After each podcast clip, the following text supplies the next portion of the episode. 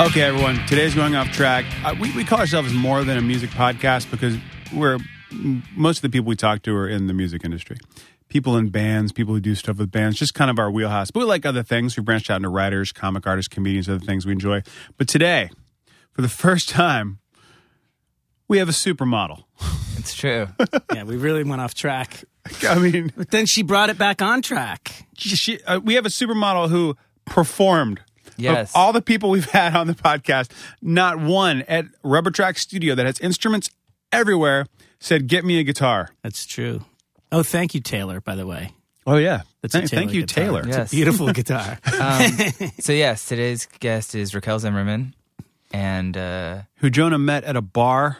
we yeah we had some mutual friends and we hung out, and I thought it would be fun to have her on and to talk about modeling, which is a world you'd think I would know a lot about, but I actually don't. It's interesting how you've just so fallen out of modeling. and uh, but we also talked a lot about you know psychedelics and meditation, and um, yeah, she's totally awesome. of all the things to go off track, this one goes the off trackiest. It does. It does. It gets pretty far. But um, I think that's good. And uh, yeah, she also, like Steven said, performs a song at the end of this podcast, which was pretty cool. In to watch. Portuguese. Yeah. nice. Where else are you going to hear that? Nowhere. So yeah, here it is. Raquel Zimmermann.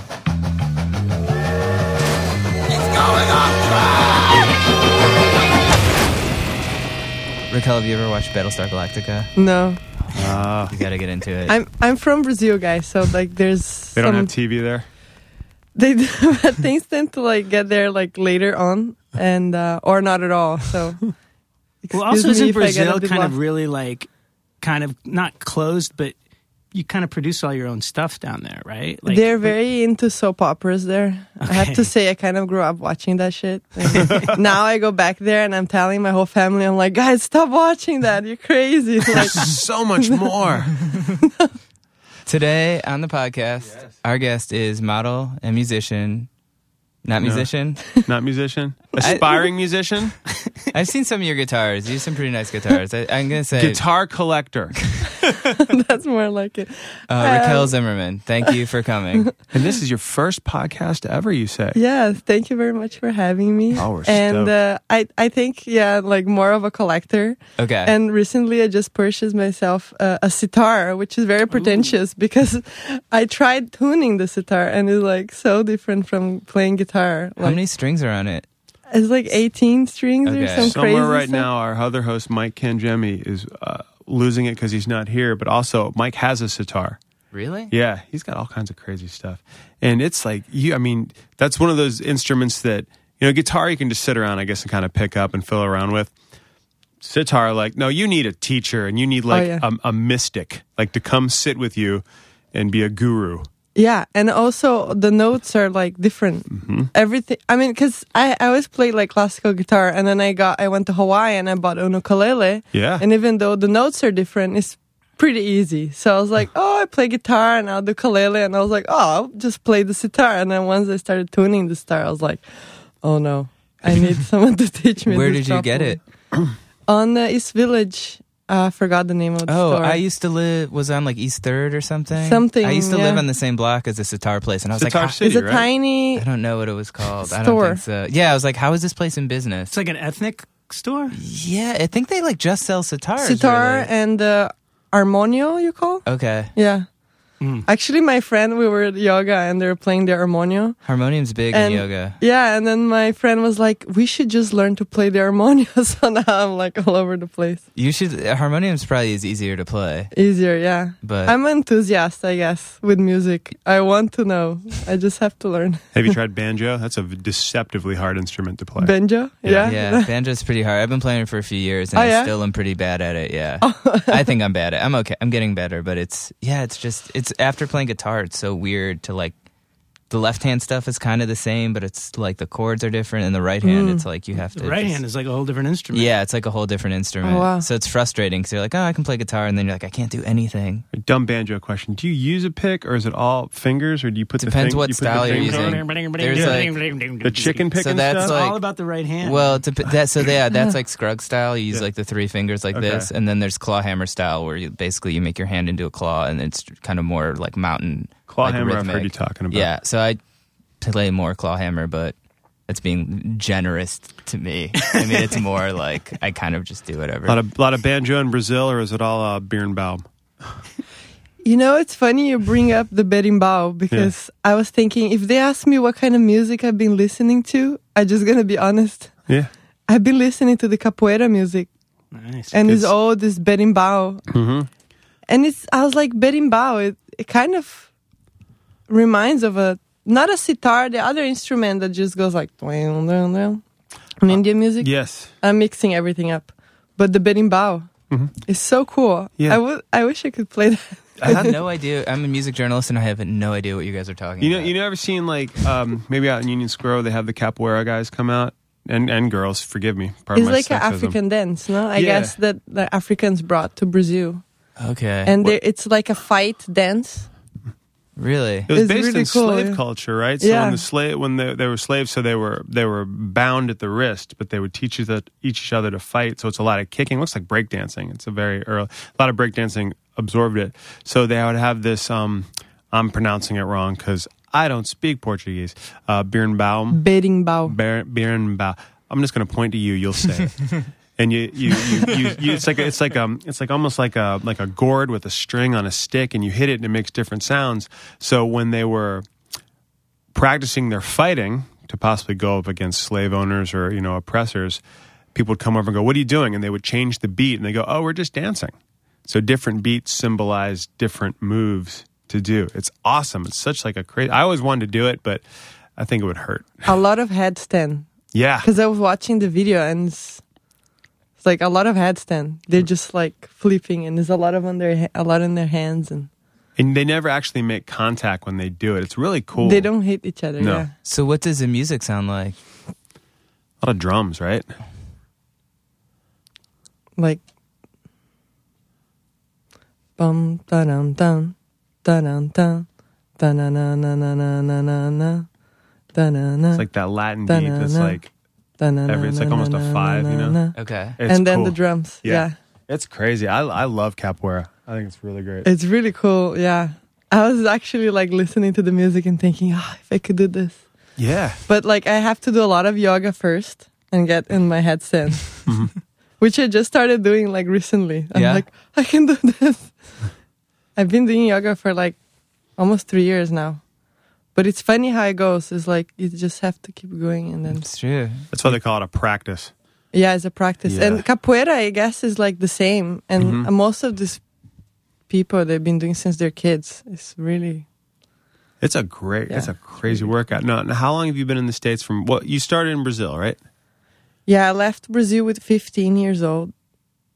Just like crazy teenager. Cuz I guess I'm from a small town and I just wanted to like go see the world. So Oh, really? I So you just picked took a off? profession that could allow me to do that. So I went from the south of Brazil to São Paulo, which is a bigger Mhm. town in Brazil. I took a bus, like it took 20 hours with like no money. At 15, Yeah. see ya. What did Hmm? how did you just tell your parents like I think this is what I want to do? yeah, and they're like, "Here's a hundred bucks. You'll be back in a week." and I never came back. and then I left, and I went to Japan, and my mom was freaking out. She was like, "Oh my god!"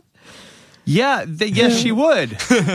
the worst dare ever, and you called them on it. You're like, yeah, okay, I'll see you. Wow. Okay, so okay, hundred bucks on a bus, twenty hours, Japan. How? Well, twenty hours to São Paulo, Yeah. where I did some like you know modeling work, got some pictures done, and with that material, I sent it to Japan, and they're like, "I come to Japan." So I went to Japan, and I didn't make any money at all because nothing would fit me. You know, like Yeah, working true. as a model in Japan, it didn't really work for me. But I partied a lot, and it was just like great to be there. Mm-hmm. You know, for a few months, and then from there I went to Europe. And then I was like struggling trying to find work. But Mm-hmm. still, I was like, oh, you know, I was like, I'm just traveling, you know? So I was just like having a great time. And then finally, when I was like 16, I got to New York. And then I was like, that's it. And now I'm going to be 30. So Wow. The, it's I'm- like 15 years. I- I've been in New York, yeah, let's say. Um, This well, reminds me years. so much of my modeling career. Oh yeah, it's true. just all over the world. Oddly enough, you have you have modeled Jonah. I have. There are photos of you. there, there are. He did some a photo shoot with that. What, who's that girl you did the thing with? Where you're standing by the car?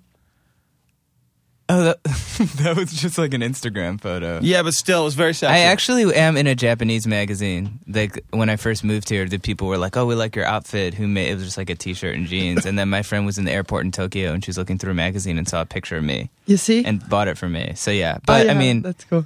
so we have you know uh, that in common. Yeah, that and Uh, yoga. that That in yoga, but uh, yeah, Japanese modeling career. Ah, Wow.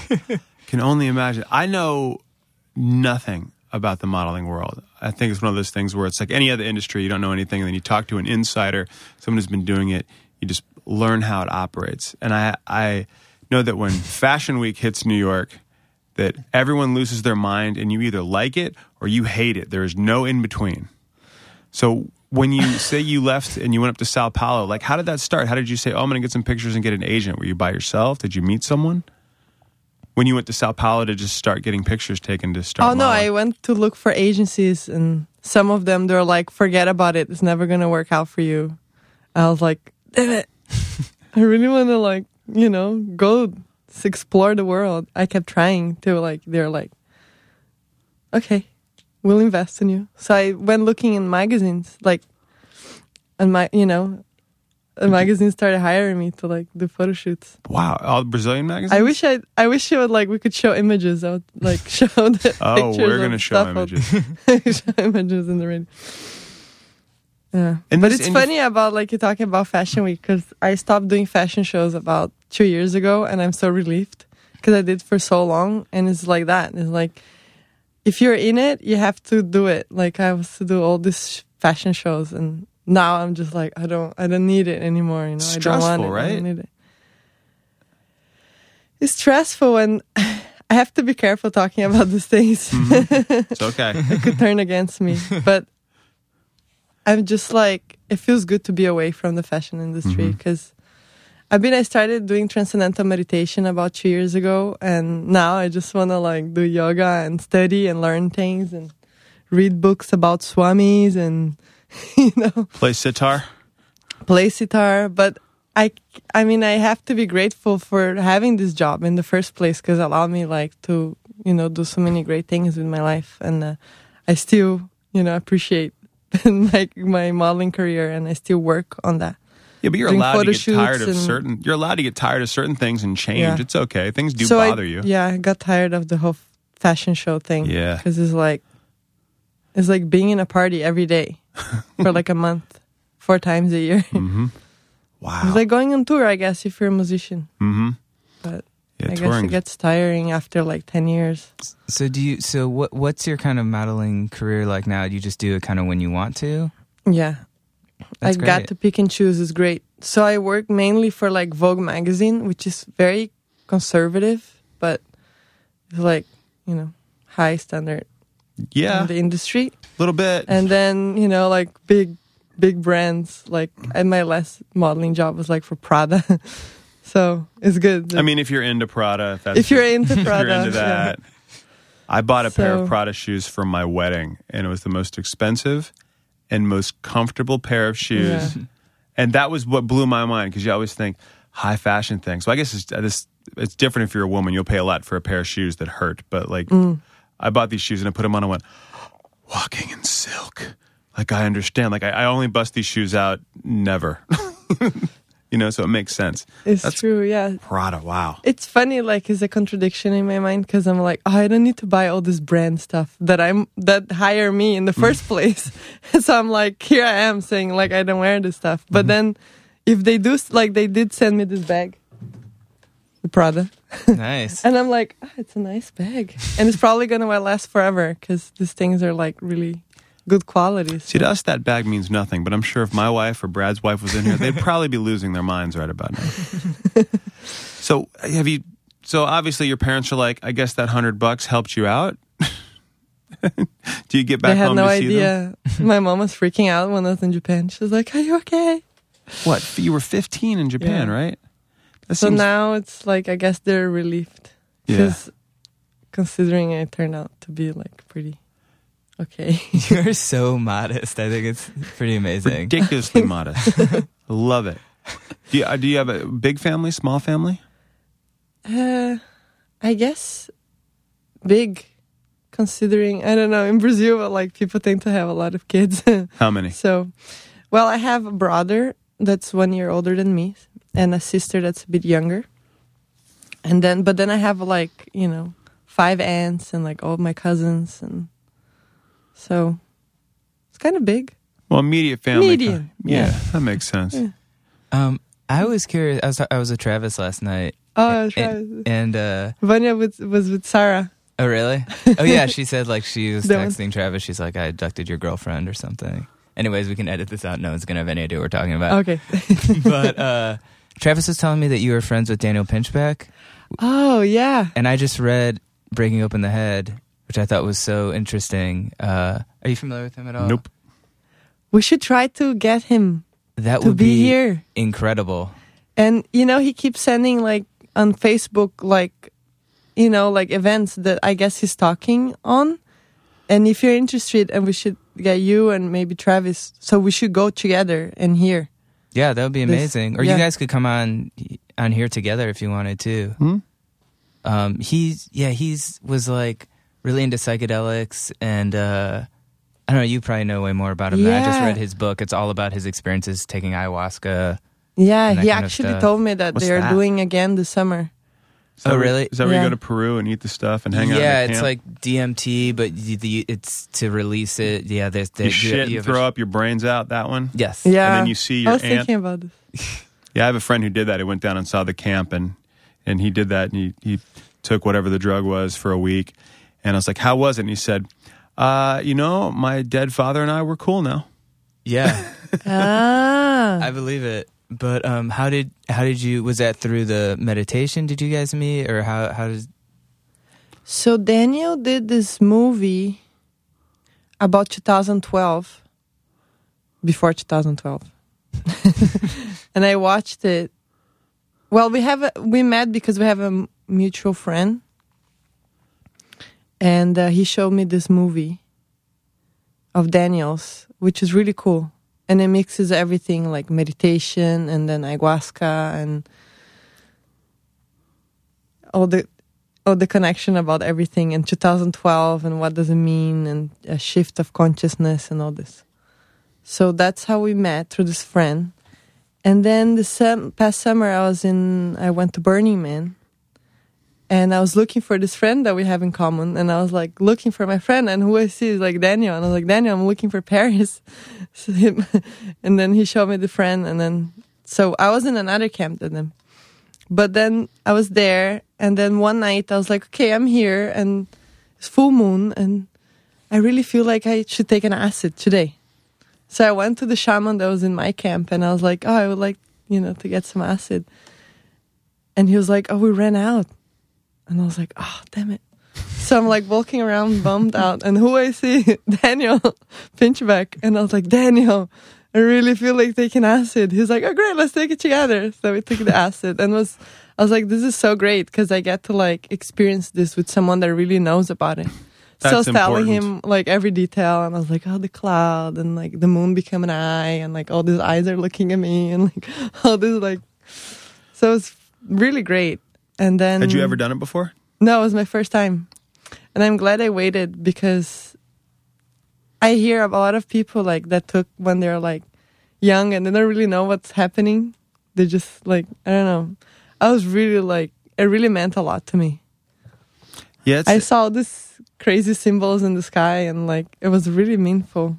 yeah, it's one of those drugs that if you know about psychedelics and all kinds of drugs, acid is as weird as it sounds to say. Talking to people who are you know drug counselors and study this, it's kind of the safest one.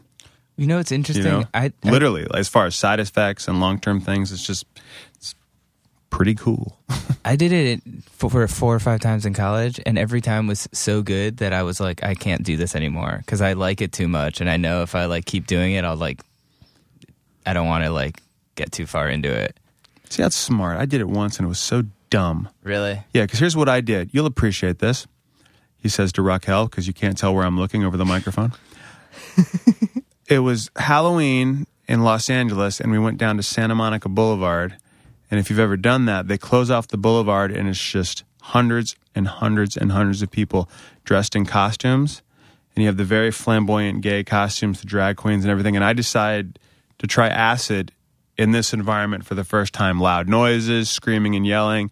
And I remember standing there going, This was the dumbest idea I've had to date.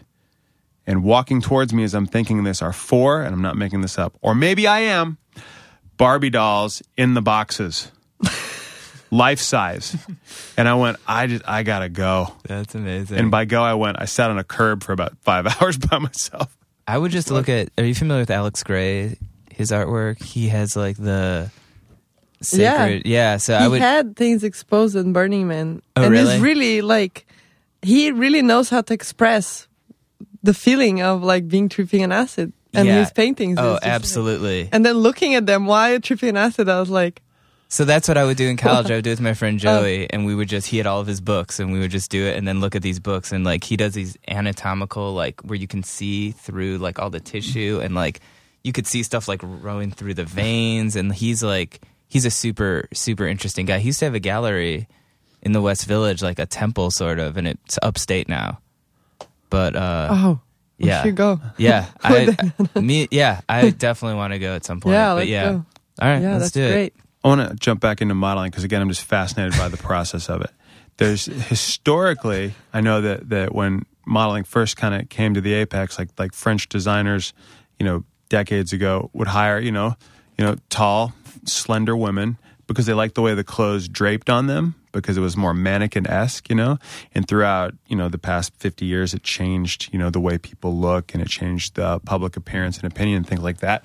But I'm fascinated by the mechanics of the modeling walk, the look, like how you do. I have a friend who's a photographer um, who just did a, a Cosmo cover, and he's done a couple of. He might. You know, you familiar with Udo Spreitzenbarth, photographer? Oh, I, I heard his name. yeah. I worked with him years ago. He's just this fun German guy, great photographer. But I watched him work, and just the amount of looks and the way you change, it seems so subtle, but so hard to me to model and get your basically get your picture taken a lot. Like, how does that work? The way I see it is like being a silent movie actress. But for me, when I when I think, because sometimes I've been doing this for like so long, it can feel really dumb. Like, why am I doing? And then you're just like, it's your job, you know, it's how you make a living. But I like as an inspiration, so it makes a little bit more meaningful what I'm doing. I always think of Cindy Sherman. I'm like, I really like Cindy Sherman, and I wanna like, I say, um, sorry, sometimes I can't. The words in English don't come in my head. We don't not Uh, relate. speak- yeah. I want to relate to Cindy Sherman. Mhm. So, like, if you wor- look at my work as a model, is I'm always changing, always like different characters. So I didn't know who Cindy Sherman was till I saw the exhibit at MoMA, and I was like, "This is so cool." I saw Yeah. one of her exhibits in L.A. years ago. Oh, yeah? Your stuff's crazy. It's, and I went Yeah. with a friend of mine who was a photographer, and she went, "Come with me, see this. You should see her work." And I was blown away by it. yeah, It, it, it there's gender lines blurred, different things with animals and stuff. It's really fascinating stuff.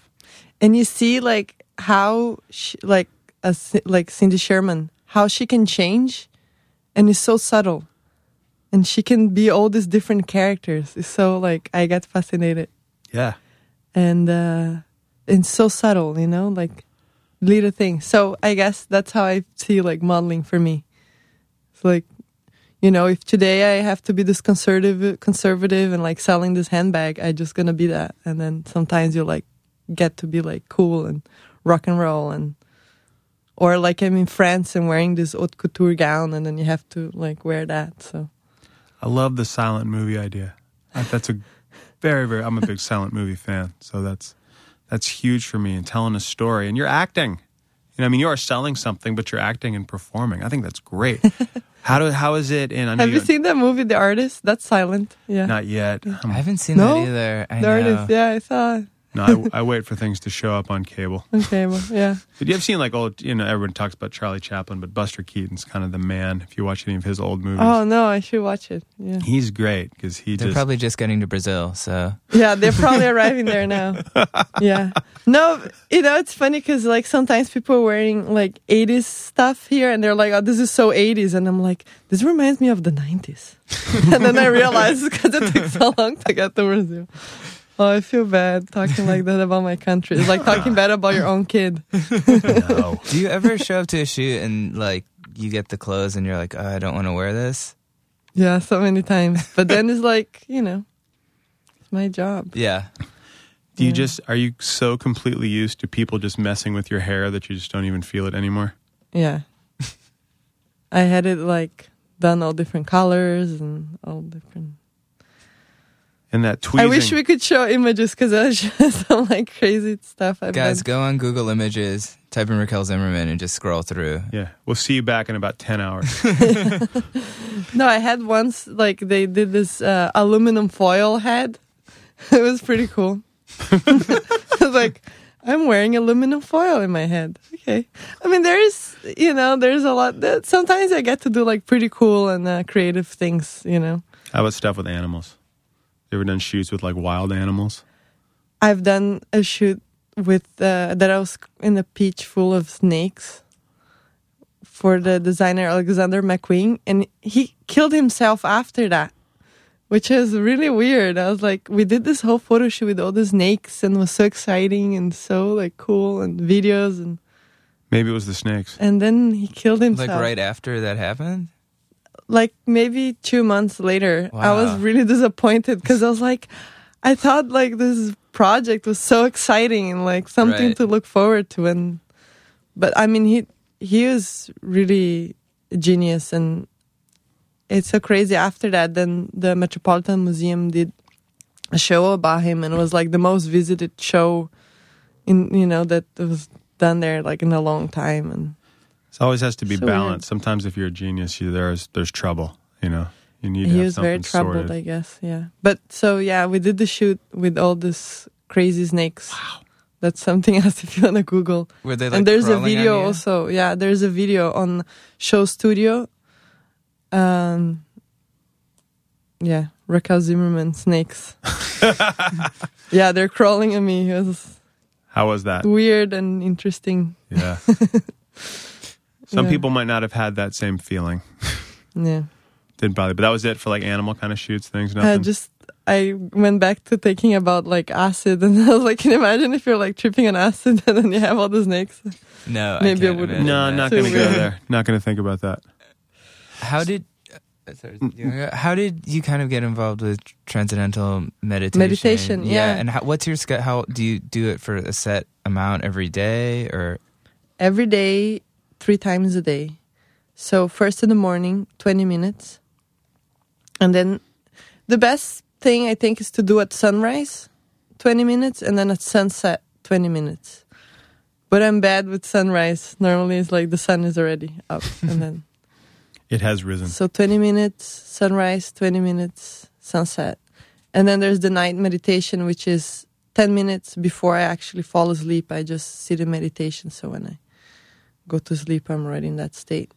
But do you have like, are you reciting a mantra? Are you just focusing on your breath, or what is? Uh, the transcendental meditation, they they give you a mantra. Okay, Yeah, that's how this technique works. But you know, I I always encourage people to do any kind of meditation that they find is the one that works for them.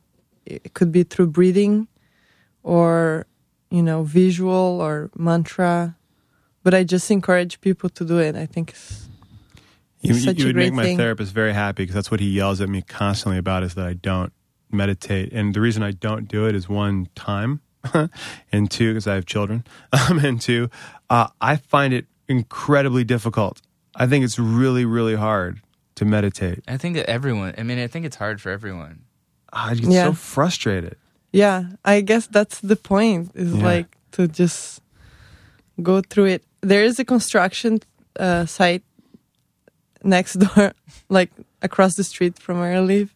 And then it's been almost a year. And every morning when I wake up and I want to meditate, they're like, da, da, da, da, da, oh, you know, like all those really annoying sounds. And I was like trying to meditate is already frustrating. And then with the sound, and now I managed to just like let go of the, that sound that's still there and then meditate. And it's like, I was like, oh, I, now I can do it.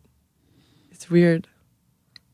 There's- So I, I, to go back to your question, to Jonah's question, that this is another thing that I have to be grateful about, like my modeling career, because things happen. You know, it was like my journey. You know, like going through my life and traveling, and so this brand Gucci, you know, fashion brand. Yeah, they're like, we're we're yeah, they're like, oh, We're um, wearing it now. yeah. oh, Okay. Sorry. so they're like, okay, we we have this perfume, you know, and you're gonna be like in the perfume commercial. I was like, okay, great. You know, sounds like it's gonna pay good. and they're like, so you're gonna do the TV commercial, and the director is gonna be David Lynch. And I was like, whoa, now that's cool. so I was like obsessed with David Lynch, like preparing to work with him, and I was like watching all the. I mean, I already was a fan, but then I got really into like watching. I'm like, wow, David Lynch. So I go to Paris, and I'm really like excited and like worried because I was like, oh my god, David Lynch is gonna be like this weird guy. Maybe he's gonna be like a monster. I mean, you know, he wrote like Blue Velvet and all these crazy and twisted things. So I get on set and he's like, I'm like, "Oh, how is it gonna be? And then it turns out he's like the nicest, sweetest person ever. The like the job went so easy, no stress, and I was like, Wow. And I was already had read, I was reading the Catching the Big Fish while I'm like working. And then I'm like, I'm reading your book, you know? And he's like, yeah, read it. And then he signed the book. And I was like, this guy is so nice. And I went to see, then he had a, also an exhibition going on in Paris about his pictures and his paintings. And he's like such a creative guy. And I was really like, David Lynch, you know, like obsessed about it. So I finished reading Catching the Big Fish and I thought he's explaining how transcendental meditation helped him like being creative. So I was like, okay, that that was that. And then like years went through, passed by like three years or so. And then I was really like in a point in my life that I was like, I needed to sometimes you're like, oh yeah, I want an, I want a meeting, I want something. I was actually in London because I was I got invited by Lady Gaga to go see her concert and meet her because she was interested in me being in her video, which I I end up being in. And the, her video Born this way, right? Born This Way, yeah. So so anyway, so I'm in London, I'm there, and then this friend of mine is like, "Oh, I've been doing transcendental meditation," and I was like, "Really? That's you know the thing that David Lynch was like writing about in that book." So I came back from from London. I think that's almost three years ago now, and I was like, "I'm just gonna give it a shot. I'm gonna give it a go," and I went and I learned, and then I just been meditating since. And then I got to meet David Lynch like a few other times in some events because he has this foundation that is uh, that teaches uh, veterans from the war to learn to meditate. So he has all these events and stuff. It's it's really It's really help- cool because it helps with PTSD. Yeah, yeah, and um, so I I heard some of the veterans like, and even young guys, you know, they're like 22 and they come back from war and they're like their life is screwed somehow, and they become alcoholics or like you know, really uh, in a bad shape. So like they're like meditating and it helps. I mean, it's scientifically proved that when you meditate, it just is good for you. Well, there's so little we still like know about the brain, and I feel like the more they find out, the more they realize, like, yeah, this creates new pathways. It totally like, Yeah, they they say uh, um, about transcendental meditations that when you transcend, you're actually using your full, like hundred percent of your brain, because we use only twenty percent or five percent. I think there's some debate about the actual percent. Is I've it heard- five or twenty? Yeah, I've heard different stuff. I'm not sure. Ten. It's actually ten. ten. Yeah. So And then Einstein used like eleven. Like that's Oh, the percentage. okay. So that shows how much capacity supposedly that the brain has. I think there is a quote by Einstein actually that says you can think and think and think and don't come to any solu- conclusion, and then you don't think at all, and then a million answers come to your mind. That's why I think meditation is so difficult. Did you see this thing bouncing around Facebook? I saw it, a couple of people posted, and then my therapist actually posted it, where it said, uh, "Zen Buddhists say you need to meditate for 20 minutes every day. Unless you're busy, then you should do it for an hour." You see? Yep. I mean, I just I've, there's a book called um, "Turning the Mind into an Ally." Yeah, I read that. Yep. Oh, man, I can't even get through that book. I'm You so Really, I thought book? that book was really interesting. Actually, Yeah, I liked it, but it's like I got halfway through it and I get again, it's just I think it's and every time I do meditate and I try to do it, it's you know, you can actually feel it working. But you know what I, I did like that was kind of like cheating meditating, we've talked about this, was have you ever done a Getting um, no. no. um, um, uh, isolation tank. Have you done that? No, I heard about it.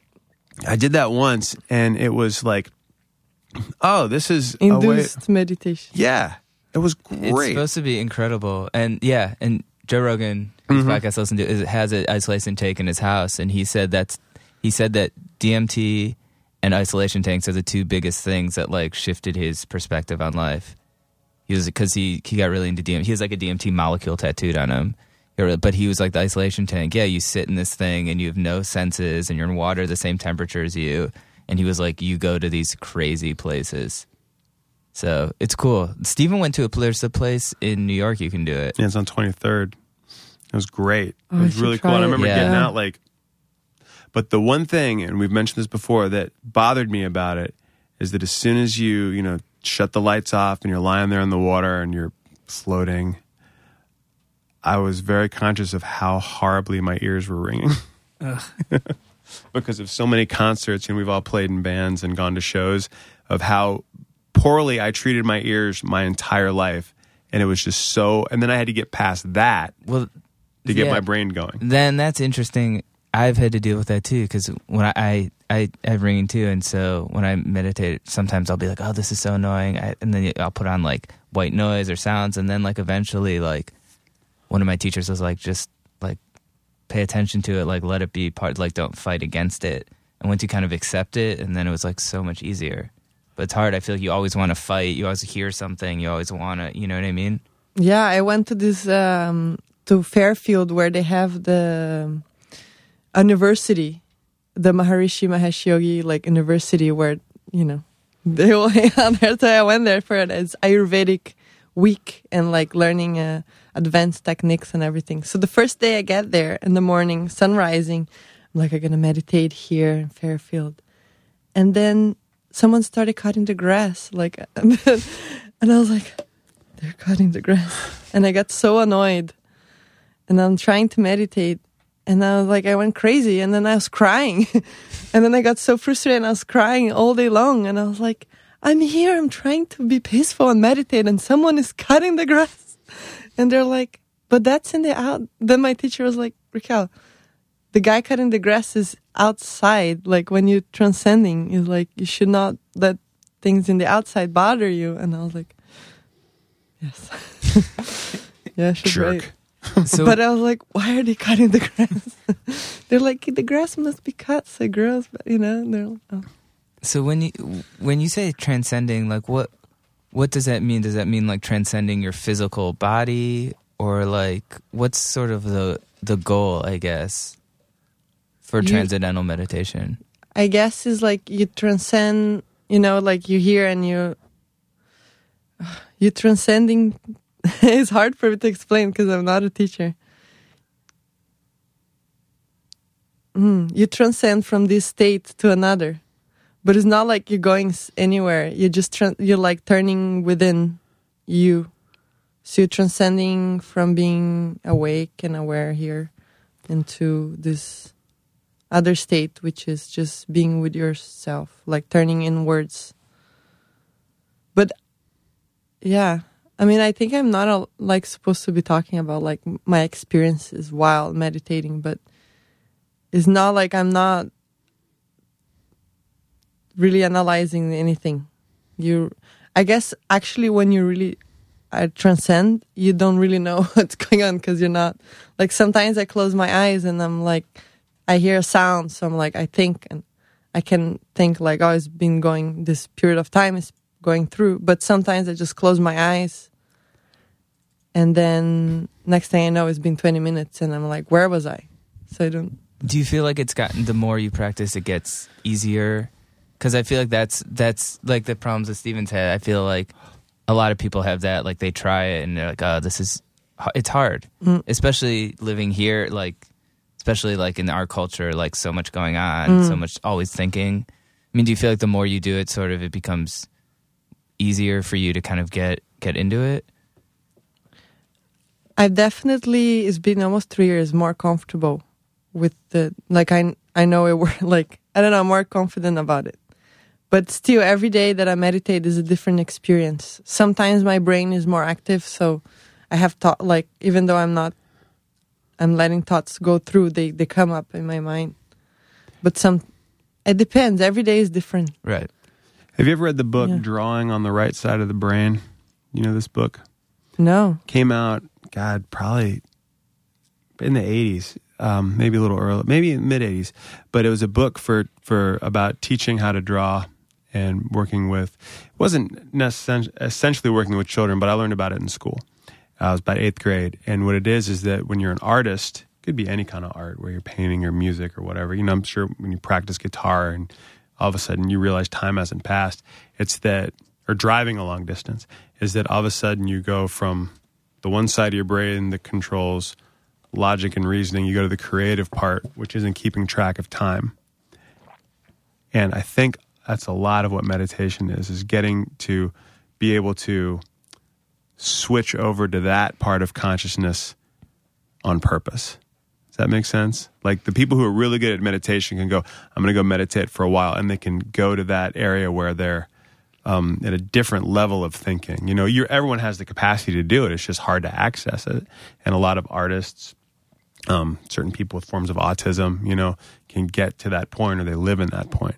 I think it's really fascinating. My therapist is big into that kind of stuff. And I remember reading that book when I was 14 and that just stuck with me. And I used to like to draw and paint pictures and things. And then I got diagnosed with being colorblind and I gave up. I didn't do it anymore. so I got really annoyed. But it was something that, I didn't know you were colorblind. yeah, dude, it's How, annoying. how colorblind are you? It's called red green, and and that's why I'm not allowed to dress my children. Oh, I guess I, maybe I did know that. Yeah, it's really annoying. I don't see I see pinks and things lighter, but it's this really fascinating thing. And the whole time you're talking about meditation, I forgot about that book until this very second, and it, just switches everything over. How did you? So wait, you you met David Lynch and you had the book, but you didn't start meditating till a little while later. How did you get interested in the book? because I was going to work with him, so I was like, just like Everything. anything David Lynch. Ah, got I was it. Like, I was like, oh, this sounds interesting. He just, it was the, he was just had come up with that book. Yeah, So, w- how long was that? Like five years ago, maybe that I think came out. I, I feel like I bought it five or six years ago. Yeah, so something like maybe that. that's when Yeah. it, I don't know. That's super cool. So the whole time, so you, if you big if you leave home at such a young age, you must be, you know, as you're working all over the world. Were you just did you gravitate towards a lot of reading, or I mean, you seem to be very self taught in everything you've done. Yeah, not a, so much reading because English wasn't like my first language. Mhm. So now I'm reading more in English. Did you teach yourself how to play guitar Uh, and that kind of stuff?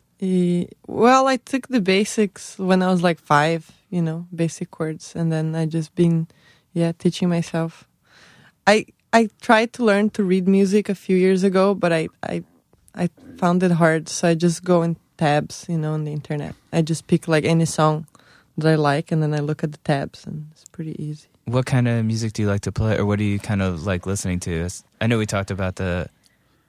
The, do you listen to kind of any American music or? Yeah, and, uh, okay. my taste in music is so eclectic. It's crazy. Like Ravi Shankar, like I love, and uh, and then even like his daughter Norah Jones.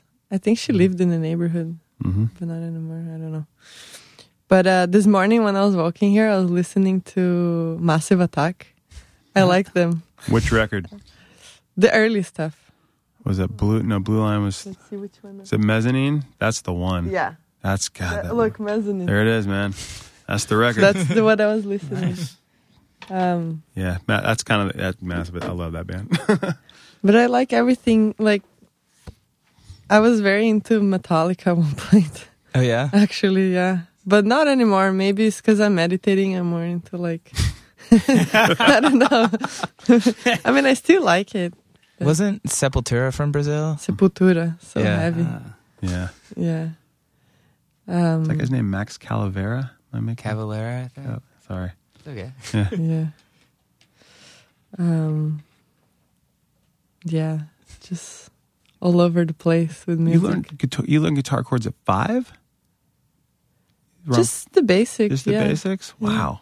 I don't think I knew how to eat when I. Yeah. If- maybe I did. No, like six maybe. Wow. Five, six. Was there someone musical in your family? My father plays a little bit, but no, no one is a professional Mm. musician. Just like my aunt and my dad, just like classical guitar. Nood- noodling around, they say. yeah, say. just. So that's what I'm doing now. Yeah. Just learning how to play, What? like like different. You said sitar and Yeah, different kinds of guitars.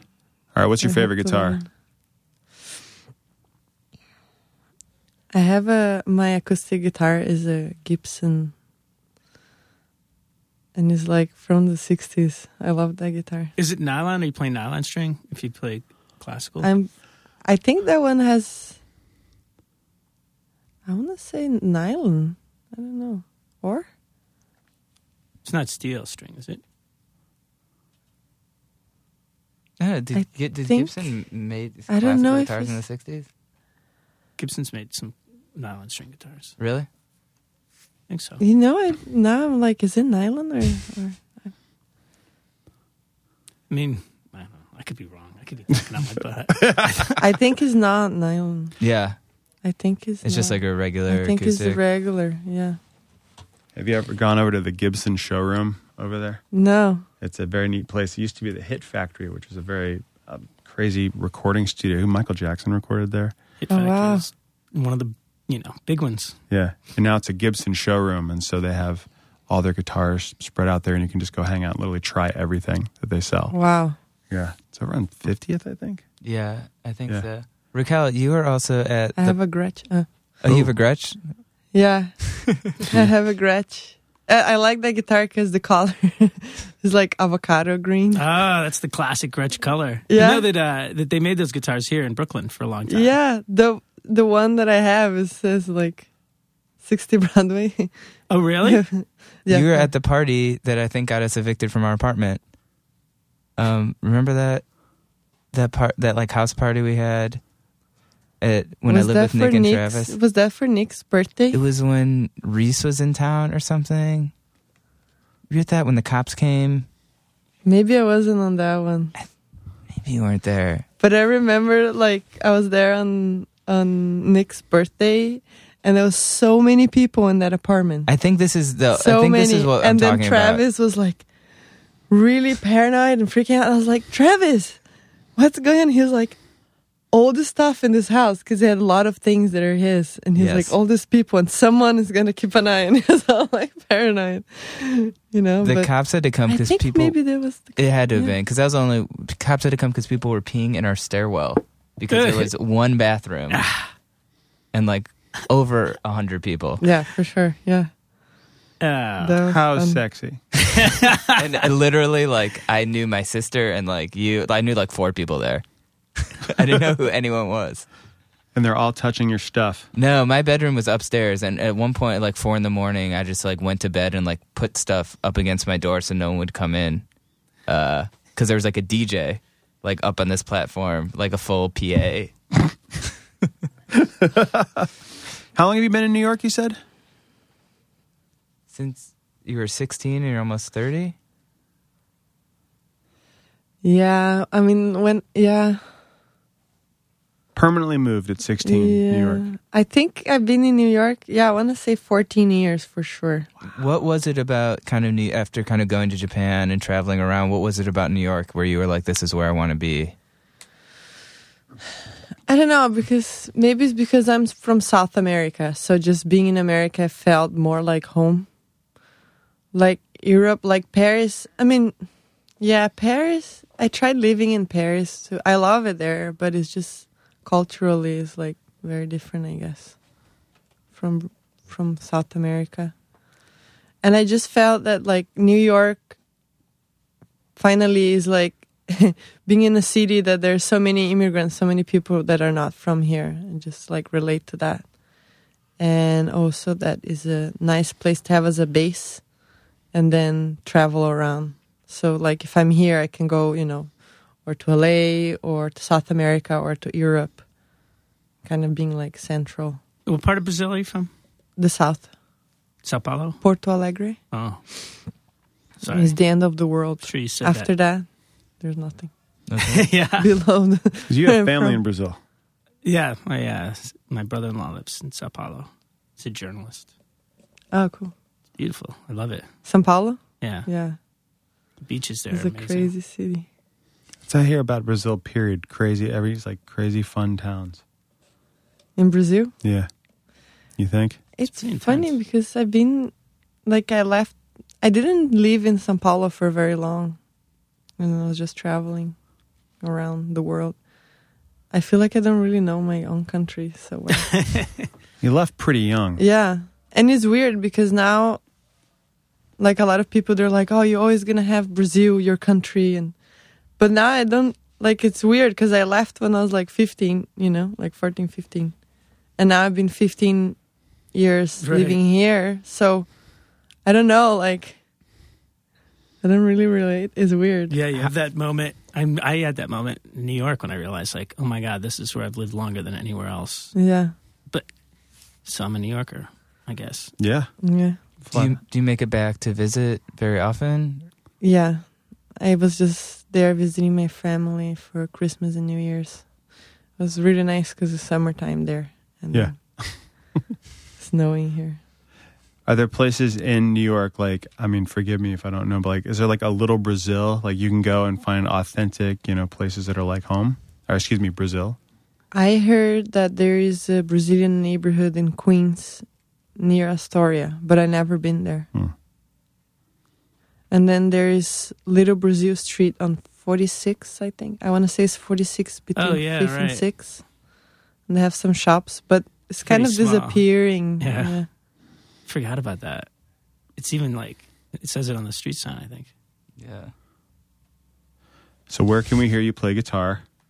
I'll go get a guitar right now if you want. Okay. really? Yeah. Shoot. Okay. Get a guitar. I'm not that good, but I can Do it. I can play a little Yeah, why bit. not? Fun, fun, fun. Yeah. I can play some Brazilian song. That would be awesome. First podcast you're ever on, first performance we've ever had on the podcast. I know. It's very exciting. Oh, super cool.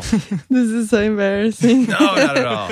But I'm not since I'm not a musician. I guess I can make a fool of myself playing No, because I have nothing. It's not like Me and Stephen make fools of ourselves here every week, Please. so do not worry about it. I And, just you confused know, I was David Lynch and David Fincher. I'm fine. yeah, yeah. Yesterday I was like, oh, maybe I should listen to the podcast before I go. But then I was like, no, maybe it's better I go having no idea at all what's going on, so I can just be myself and say whatever. And then maybe now, like, I'm gonna start listening to the previous podcast you guys did and be like so embarrassed. I was No. like, ah. No way. Not at all. Do you um so in modeling, is it like anything else where you have like an agent and a manager and people that help find jobs for you? Or I guess now you Yeah. pick and choose, but for a while. Yeah. Mhm. And then when you start as a model, they they call the clients and then they're like, "Hey, there's this, you know, model." So you have to go and like go and see clients and show mm-hmm. them your portfolio with pictures. And there's a lot of just trying and a lot of times especially in the beginning when I started, it wasn't easy for me. Like I had to like struggle and go see people and they're like, "No, you're not the look, you know, we're looking for." And it's just you have to really put like in your head like, "Oh, it's not don't take it personal." you know they're like oh you're not good enough you know and it's talking about like the way you look. And it's really like don't take it personal you know? Like i am who i am and just not fitting for that you know what they're looking for. But it's, it can be really frustrating because it's not like if you're a musician you can just show how talented you are with your music and that's gonna get you work. But as a model is not you can't do anything about it. Besides just going and trying and trying and trying. And uh, I guess the thing that got me working for so many years is the kind of like Cindy Sherman thing where I was just like people just started keep working with me because they're like, oh, she can do anything. She can play all these characters. So I kept like working until today. Like in this industry, they're like, oh, you know, what's about that girl Raquel? And they're like, oh, she's like a chameleon. You know, she can just do like anything. I guess because I kept getting no, like, oh, you're not the look, and I was like, I can be any look, just get me the job, and I'll get it done. There's a story about um, uh, you know, Lon Chaney is. You ever heard of him? He's a silent movie actor. Okay. and he did famous thing he did Phantom of the Opera, the first one. And he was a stage actor, and then he goes out to the movie business, and he never gets parts and never gets parts, but he studied makeup. So he would put like he would go look at the listings, and they would say like, "Oh, we need a guy with a scar," and he would go put a scar on his face, and nobody else would get the job, and he'd be like, "I get it," because he was a chameleon, you know. You see? Yeah, all goes back. All right, so now you got this gorgeous Taylor guitar. And it's tuned. I gotta finger. She's gonna finger pick and show everybody up. So, no, I, I'm Brad, do you want to use that my mic? Okay. And I'm gonna sing. Yeah. Oh God. Best podcast ever. I'm gonna sing in Portuguese. Na favela. If I can find it.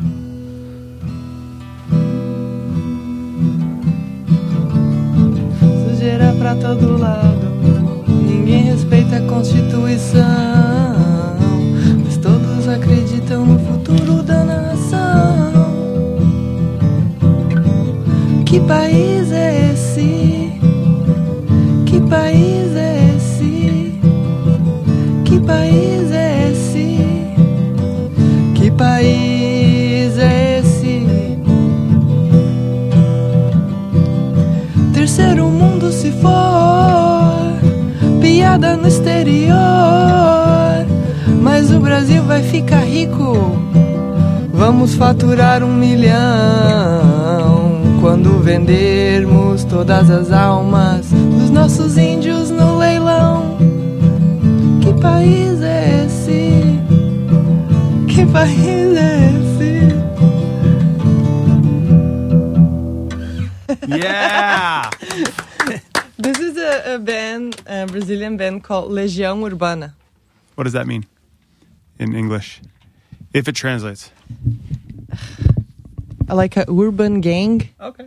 Um, and uh, when I was a teenager, we used to sing this in like high, in, before high school. Yeah, I didn't. I never went to high school, but um, yeah, it's very basic what I play. Shoot. Good, you have a nice Thank you. voice. Yeah, Yeah. it was really good. Thank you for doing that. Maybe I can play with you guys now. Yes. Yeah. You see, this was actually a whole plan. It's actually a casting. I was like, I'm gonna go and pretend I'm a musician, and then I get in the band. You're you're in. You're in. You do need a singer. Awesome. Sure. Yeah. Well, thank you so much Thank you, for coming Thank by. you guys. Yes. This is fun. Yeah.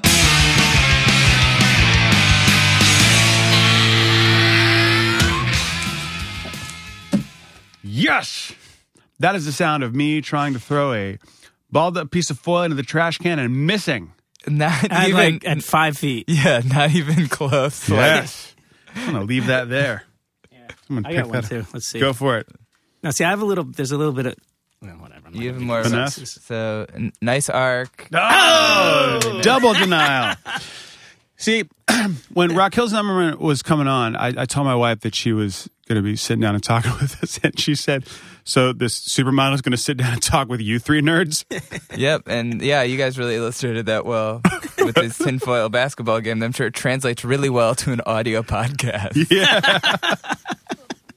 we made the whole thing up. Brad and I totally made the shots. We wanted to make everyone listening sound much cooler. How cool was Raquel Zimmermann? She's awesome. Oh, Raquel's God. the best. Can you imagine being at Burning Man and uh, you know a model comes up to you and goes, "Hey, do you have any acid?" Even if I didn't, I'd go, "I will find some immediately." You would, you would find it. by just reaching my arm out at Burning Man in any direction and finding some acid. She couldn't have been cooler. That was really great to have her here, man. Very, very nice. Uh, if you want to have more supermodels on Going Off Track, please send us their contact info uh, publicly. Put it on Facebook.com slash Going Off Track for everyone to see because you know that never happens to them. Uh, if you like us, go to GoingOffTrack.com. Click on Donate to keep us rocking and or rolling. And uh, next week, uh, you're not going to be a supermodel. No, no, no. That's my whole model friend. Cool. It's now exhausted. Yeah!